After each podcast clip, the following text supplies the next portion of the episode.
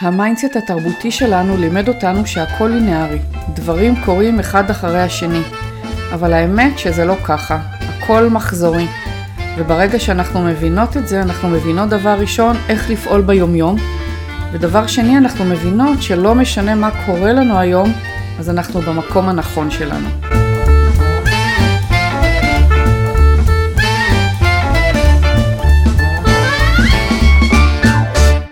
היי hey, אישה יפה וברוכה הבאה לפרק נוסף בפודקאסט שלי, לב פראי.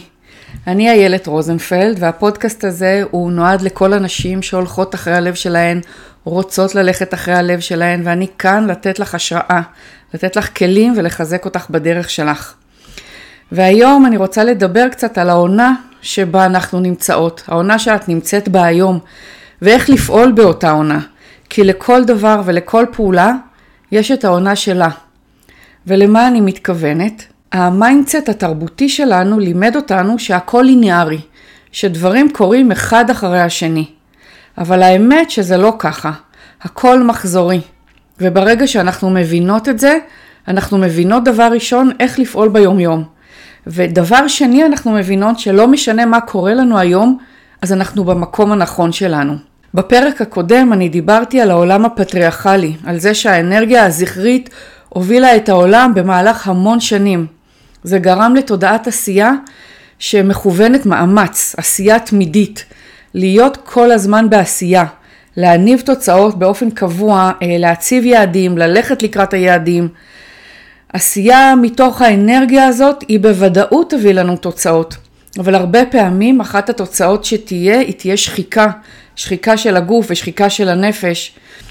כי אנחנו לא אמורות לעבוד נונסטופ, אנחנו לא אמורות לעבוד כל הזמן, אנחנו לא אמורות להיות כל הזמן בעשייה תמידית. ואני מאוד אוהבת להסתכל על הטבע וללמוד ממנו, ומבחינתי הטבע הוא המנטור הרוחני שלי.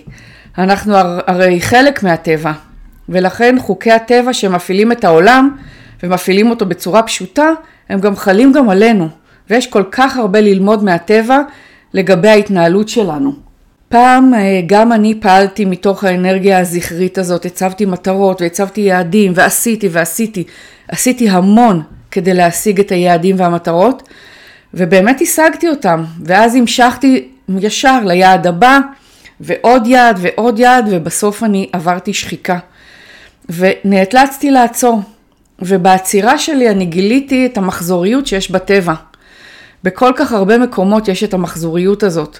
ואני הבנתי שגם אנחנו כבני אדם מתנהלים במחזוריות, מחזוריות שאנחנו רוצים לכבד אותה כדי, כדי לצמוח. המחזוריות הזאת בטבע מופיעה, מופיעה בכל מיני צורות, למשל היום והלילה, אה, עונות השנה, המופעים של הירח שמתחדשים כל חודש, הגאות והשפל, המחזור החודשי אצל האישה, מחזור השינה שלנו ועוד הרבה הרבה מחזורים שיש בטבע. וכל הדברים האלה גרמו לי להבין שהחיים שלנו מחזוריים, ואי אפשר להיות בעונה אחת כל הזמן, כל השנה. התרבות הפטריארכלית הכתיבה לנו להיות בעשייה כל השנה, אבל זה לא יכול להיות ככה. אפילו במהלך יממה אחת, אי אפשר להיות במצב של ערות 24 שעות. אנחנו חייבות לאזן את השעות של העשייה עם שעות של מנוחה שאנחנו הולכות לישון ולנוח. גם אה, בניהול של פרויקט, גם בניהול של העשייה שלנו בכלל. והיום כל התורות של ניהול הזמן והפרודוקטיביות מראות לנו איך אנחנו יכולות להכניס עוד ועוד לתוך היום ולעשות עוד ועוד בעסק או בקריירה. ואפילו באופן לא מודע אנחנו למדנו שהערך שלנו נקבע על ידי כמה שאנחנו עושות. זה מה שמשדרים לנו היום, זה מה שאנחנו רגילות, זה מה שאנחנו שומעות כל הזמן. ואני בטוחה שנתקלת בזה. אנשים מקבלים המון המון פרגון כשהם מספרים כמה הם עשו וכמה הם הספיקו ומה הם עשו. וזה הפך להיות אפילו כמו מעשה גבורה, לא לישון, זה מעשה גבורה. אני לא ישנתי כדי לסיים פרוי, פרויקט. אנשים אשכרה מעריכים מישהו שאומר, וואו, הלכתי לישון אתמול בשלוש לפנות בוקר כדי לסיים את הפרויקט הזה. ואז התגובות שהוא מקבל זה, וואו, אלוף, כל הכבוד. ולמעשה זה ממש לא כל הכבוד. זה לא מכבד את הטבע ולא מכבד אותנו כחלק מהטבע, זה שוחק, זה מרוקן. ניהול זמן אמור להיות אחרת לגמרי, ואמור להתנהל על פי העונה שאנחנו נמצאות בה. הטבע אף פעם לא ממהר, ובכל זאת הכל נעשה בטבע ואנחנו חלק מהטבע. אז מה זה אומר להתנהל על פי המחזוריות של הטבע? אז ככה, נמצא שיש בגדול ארבעה מחזורים. למשל, אם אנחנו מדברים על עונות השנה, זה אומר חורף, אביב, קיץ וסתיו. אם זה מופעי הירח, זה אומר מולד הירח, הירח שנולד, זה הירח השחור, כאילו אין ירח בשמיים, שלב אחד.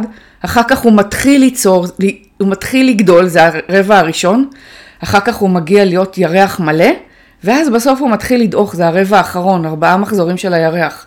המחזור החודשי שלנו, של הגוף הנשי שלנו, זה הווסת, הדימום, זה השלב הפוליקולרי, זה השלב שהרירית של הרחם מתחילה להתעבות, להיבנות, זה השלב של הביוץ, ואחר כך, השלב הלוטיאלי זה השלב שהגופיף הצהוב מכין את הרחם להשריה, להשרשה, סליחה, של ביצית מופרית.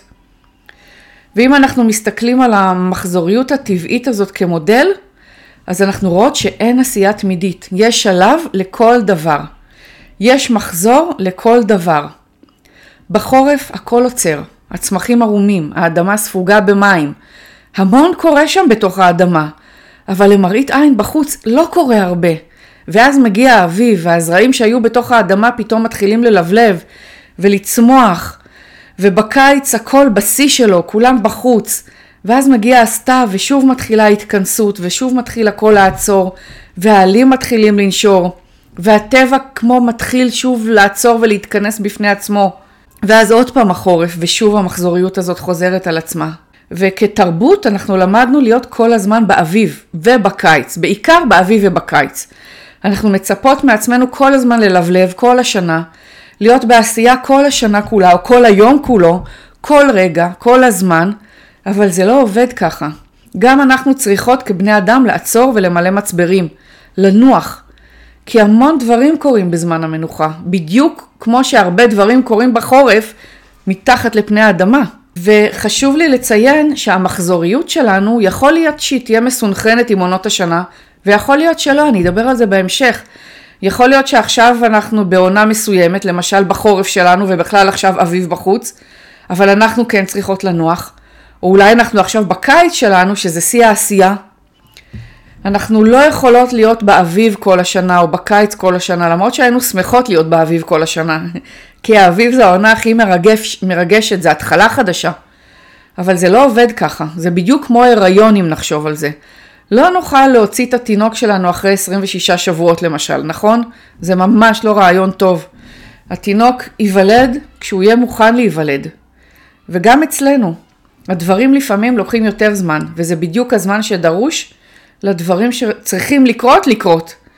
כמה זמן שדרוש להם. זה הזמן שאנחנו נהיה בעונה מסוימת. ורק בגלל שעכשיו האביב הגיע, זה לא אומר שאת צריכה להיות באנרגיה של אביב. את רוצה לקחת את הזמן שלך ולהיות בעונה שאת נמצאת בה היום ולכבד אותה.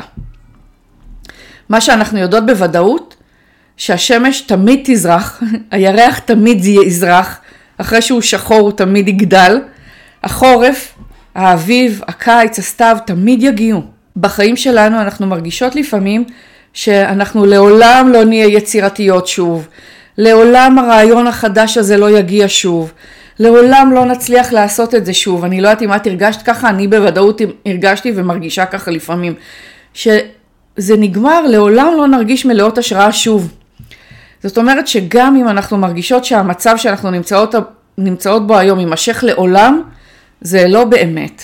דברים כן השתנו, כי ככה פועל העולם. זאת המחזוריות שיש. יש ספר שנקרא Do Less של קייט נורטרופ, אני מאוד אוהבת את הספר הזה. ובספר היא מדברת על העשייה שלנו על פי המחזוריות של הטבע. עונות השנה, המחזוריות של הירח, המחזור החודשי שלנו. קייט נורטרופ קוראת למחזוריות uh, upward cycle of success, שאם אני עושה תרגום חופשי, זה אומר המעגל העולה של ההצלחה, משהו כזה, או המחזור העולה של ההצלחה. אז מה הם המחזורים שלנו כנשים או כבני אדם בכלל? השלב הראשון, האביב, זה הרבע הראשון של הירח שמתחיל להיוולד. זה הזמן של השלב הפוליקולרי של המחזור החודשי שלנו כנשים. השלב שרירית הרחם מתחילה להיבנות, להתעבות. זו האנרגיה של הבוקר במהלך היממה של 24 שעות, התעוררות ליום חדש.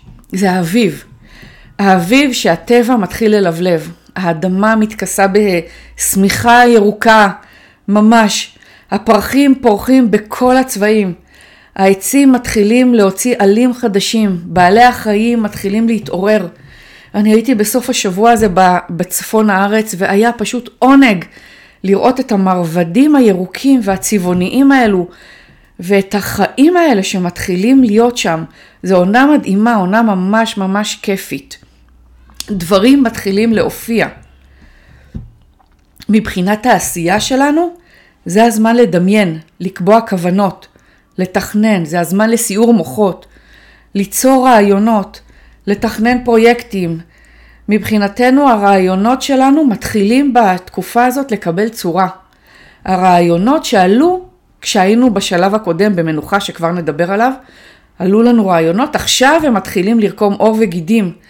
זה השלב שאנחנו רושמות פתקים עם רעיונות, או רושמות ראשי פרקים לסדנה הבאה שלנו, לקורס הבא שלנו, לפרויקט הבא שלנו. זה השלב להבין מה יהיה בפרויקט הבא שלנו, מה אנחנו רוצות שהוא יביא לעולם. זה השלב שהפרויקט עובר מרעיון תיאורטי להתהוות אמיתית ולהתהוות קונקרטית, הוא פשוט יוצא לפועל. וזה הזמן שהוא מתחיל לצוץ החוצה, בדיוק כמו העץ שמתחיל להוציא את העלים החדשים שלו לעולם, הפרח שפורח עכשיו ומראה את הפריחה המדהימה שלו לעולם. בתקופה הזאת אנחנו מרגישים שהטבע מלא חיים. השבוע היה יום השוויון האביבי, היום שבו אורך היום שווה לאורך של הלילה, וזה מראה על תחילת האביב והקיץ. הימים פשוט מתחילים להתארך. אחרי החורף הארוך, שהימים היו קצרים יותר, עכשיו הימים מתחילים להתארך. יום השוויון האביבי קורה בין ה-20 ל-23 במרץ בצפון כדור הארץ, ובין ה-20 ל-23 לספטמבר בחצי הדרומי של כדור הארץ. אנחנו שייכים לחצי הכדור הצפוני, והשבוע נכנסנו ליום השוויון האביבי. האביב באופן רשמי נכנס ומתחיל. אז האביב מביא איתו התחדשות וחיים חדשים, כמו שאנחנו רואים. האדמה מתחילה, כמו שאמרנו, להתכסות בשכבה המדהימה הירוקה הזאתי, ואנחנו ממש רואים את כוח החיים שמתפרץ החוצה. דרך פריחה, דרך העצים, דרך הצמחים. אנחנו רואים, שה... ממש רואים שהאביב פה. האנרגיה הזאת של הפריחה ושל חיים חדשים גורמת לנו לתחושה של התחדשות. התחושה היא הרבה יותר קלה מהתחושה שהייתה כל החורף שמסתיים עכשיו. יש תחושה של סוג של התרגשות ממה שמגיע. כל מה שנבנה בחורף עכשיו פתאום צומח. אצלנו זה בדיוק ככה. גם אם, אמרתי, גם אם אנחנו לא נמצאות באביב שלנו בחיים, האביב עצמו יכול לגרום לנו לאנרגיה של התחדשות ולהרגיש קלות יותר מהכבדות שהייתה בחורף. עולה בנו התרגשות של מה הולך להיוולד לנו עכשיו, מה עומד להגיע. אנחנו מרגישות שיש הזדמנויות חדשות מסביב. היצירתיות של רעיונות חדשים, יצירה חדשה, כל אלו עכשיו מגיעים אלינו. זה זמן מצוין להגדיר כוונות לחצי השנה הקרובה, לכוונות לאביב ולקיץ, כי אנחנו באנרגיה גבוהה יותר. אנחנו רוצות להבין מה מרגש אותנו, מה בא לנו ליצור עכשיו ביומיום, בחיים שלנו, מה בא לנו לחוות עכשיו בחיים שלנו, איזה חלומות עולים בנו. זה בדיוק הזמן לתכנן ולהוציא אה, לפועל את מה שהלב שלנו מבקש. זה הזמן להיות בשמחה הזאת של החיים וליהנות מהפוטנציאל הזה של החיים שמתחילים סביבנו. לצאת לשמש, לספוג אותה, לצאת לטבע, ליהנות מהפריחה, ופשוט להכניס התחדשות בחיים שלנו. השלב הבא זה הקיץ. הוא כמו הירח המלא. זה כמו האנרגיה של הביוץ במחזור החודשי שלנו, או במהלך יממה, זה השעה של הצהריים, זה השעה של שיא היום. השלב הזה נקרא ויזביליות, נראות. זה השלב של הקיץ, ותחשבו על זה, כולנו בחוץ, הים מלא באנשים בקיץ, הרחובות, הרחובות מלאים באנשים, אנחנו נפגשות עם אנשים אחרים, יוצאים החוצה לבלות, לטיולים, לנסיעות. זה השלב שאנחנו פשוט מראות את עצמנו לעולם. בעסק ובקריירה זה הזמן שאנחנו מוציאות את הפרויקט שלנו לעולם אחרי שיצרנו אותו באביב. זה הזמן שאנחנו מעבירות את הקורסים. זה השלב שאנחנו יוצרות שיתופי פעולה, עושות השקות למוצרים חדשים, נמצאות ברשתות החברתיות, מספרות לקהל שלנו מה עומד לקרות ומה אנחנו ממש מתכננות. זה אותה אנרגיה של הביוץ במחזור החודשי, או ירח מלא במחזור של הירח. האנרגיה הזאת זו אנרגיה של קבלה ומשיכה, משיכה, קבלה מהמילה לקבל. אנחנו יוצאות לעולם, ואז העולם מתחיל להגיב אלינו, ואנחנו מתחילות לקבל ולמשוך אלינו כל מיני דברים, אנשים, שפע, חברויות, כסף, יחסים, לימודים, כל מיני דברים. זה השלב של הקיץ, זה השיא, השלב של הירח המלא. השלב הבא זה הסתיו. הירח מתחיל להיסגר, אה, רבעון אחרון במופע הירח, זה, זה השלב שהירח נמצא בו. זה השלב הלוטאלי במחזור החודשי שלנו. זה השלב שהגופיף הצהוב בגוף מכין את הרחם להשרשה של הביצית המופרית. במהלך היממה זה שעות הערב. בטבע אה, זה הסתיו שבו הטבע מתחיל ככה להשיל, העצים מתחילים להשיל את האלים, הכל מתחיל להתכנס לתוך עצמו. יותר קריר כבר, פחות יוצאים לעולם. זה השלב של הירח שבו הוא מתחיל לאט לאט להיעלם. מבחינתנו זה שלב של סגירה. אנחנו סוגרות דברים. אנחנו ממש ממש בפוקוס בשלב הזה, ואנחנו מתכוננות למנוחה, מכינות את המנוחה. ממש כמו בערב שאנחנו מסיימות יום, יום עבודה, עושות ארוחת ערב, מקלחות, מסדרות את הילדים, סוגרות את היום, ואז מתחילות להאט את הקצב שלנו לכיוון אה, שנת הלילה.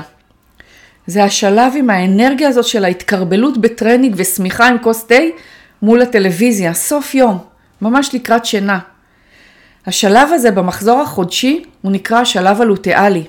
בשלב הזה יש גוף שנקרא גופיף צהוב שמכין את הרחם להשרשה של הביצית המופרית. במטרה שיש ביצית מופרית והיא באמת תושרש כדי ליצור הריון. זה השלב הכי ארוך במחזור. הוא אורך בערך 10 עד 12 ימים. לשם השוואה, אז הביוץ הוא רק חמישה ימים. והשלב הלוטיאלי הזה של הסתיו הזה בגוף הוא הכי ארוך. כי כשאנחנו חושבות על יצירה של משהו, אז מה לוקח הכי הרבה זמן? לחשוב על הרעיון לבנות את הבית למשל, או, או תכלס לבנות את הבית בפועל. ברור שלבנות את הבית לוקח הרבה יותר זמן מרק לחשוב על הרעיון של הבית. והגוף יודע את זה, שאנחנו צריכות הכי הרבה זמן כדי להשלים דברים. ולכן השלב הלוטיאלי הזה זה שלב של להשלים, לסיים, להכין את הרחם לביצית המופרית. זה הסתיו, סגירת פינות, השלמת הפרויקט. ולא משנה מה אמרנו שנעשה, אנחנו צריכות את הזמן לעשות את זה. בגוף, בשלב הלוטיאלי, אז מגיע הורמון הפרוגסטרון, הרמה של הפרוגסטרון עולה. זה לא, הוא לא היה בחצי הראשון של המחזור החודשי.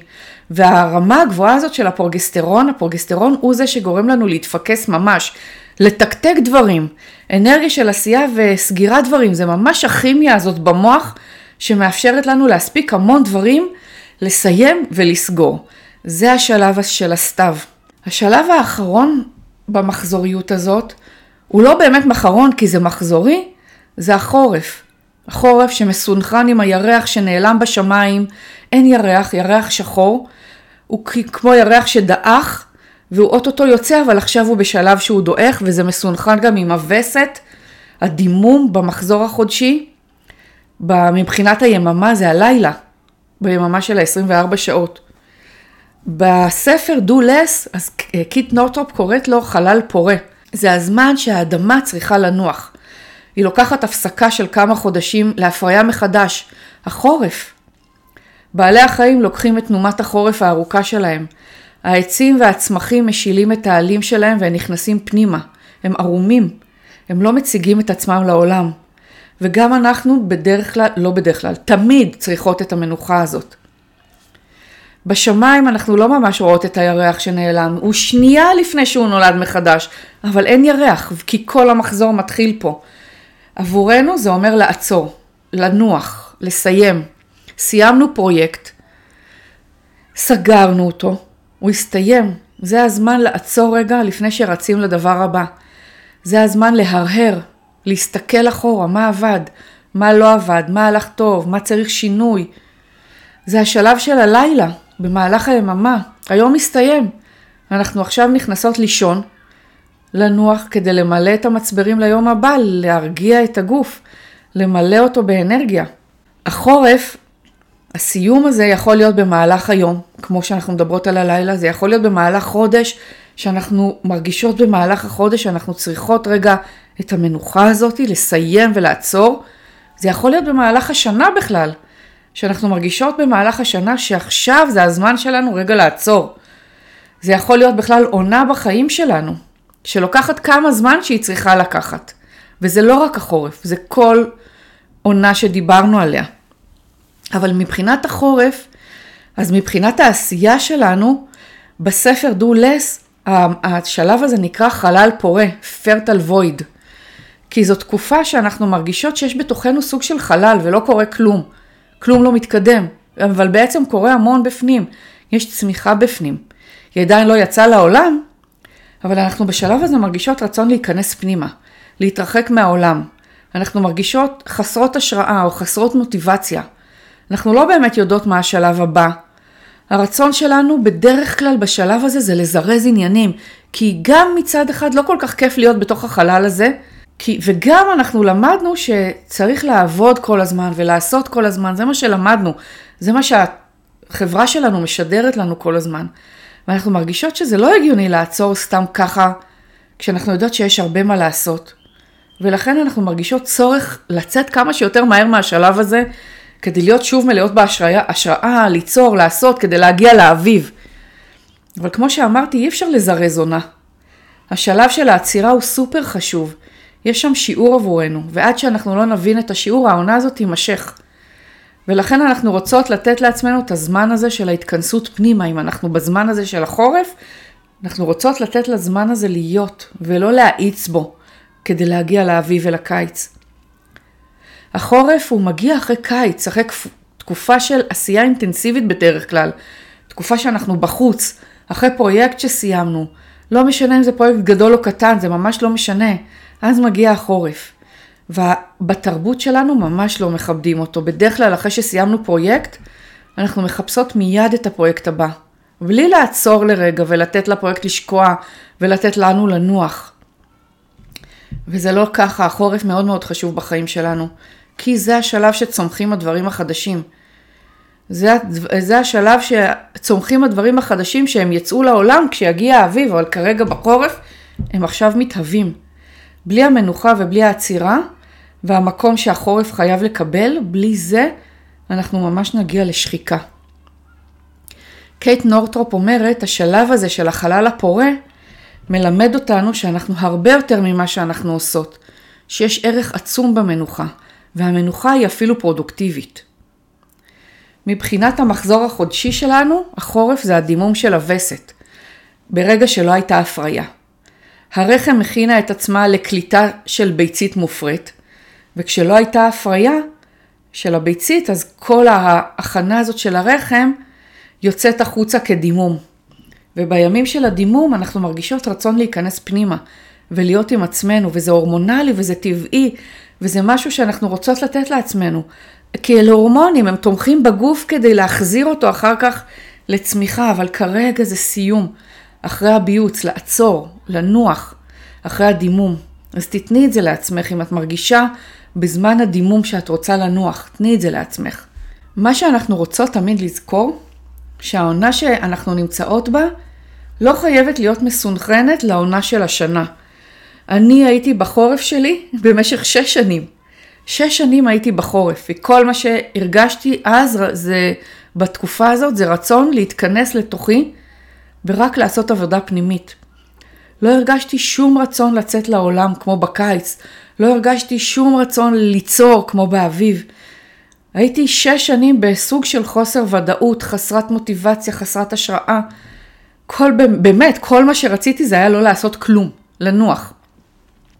וזה ממש לא היה לי קל, כי אני עדיין לא הכרתי את המודל הזה של המחזוריות של הטבע, ולכן אני התאמצתי מאוד לא להיות בחורף.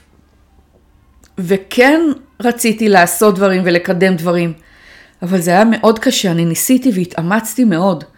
אני זוכרת אה, רגע בתקופה הזאת שסיפרתי לחבר יקר שלי, ערן שטרן, אם אתה מכירה, שכל מה שבא לי לעשות זה לא לעשות כלום, אבל אני לא מאפשרת את זה לעצמי ואני לא מרשה את זה לעצמי.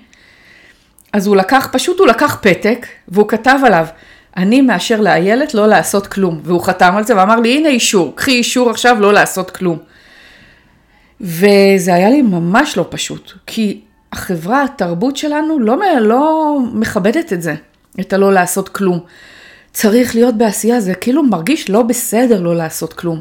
בסופו של דבר אני כן אפשרתי לעצמי, כי לא יכולתי באמת להמשיך ולדחוף, לא, לא יכולתי, לא הייתה לי את האנרגיה. ורק כשאפשרתי לעצמי לנוח, רק אז הגיעה הצמיחה. וזה בדיוק החלל הפורה של השלב הזה.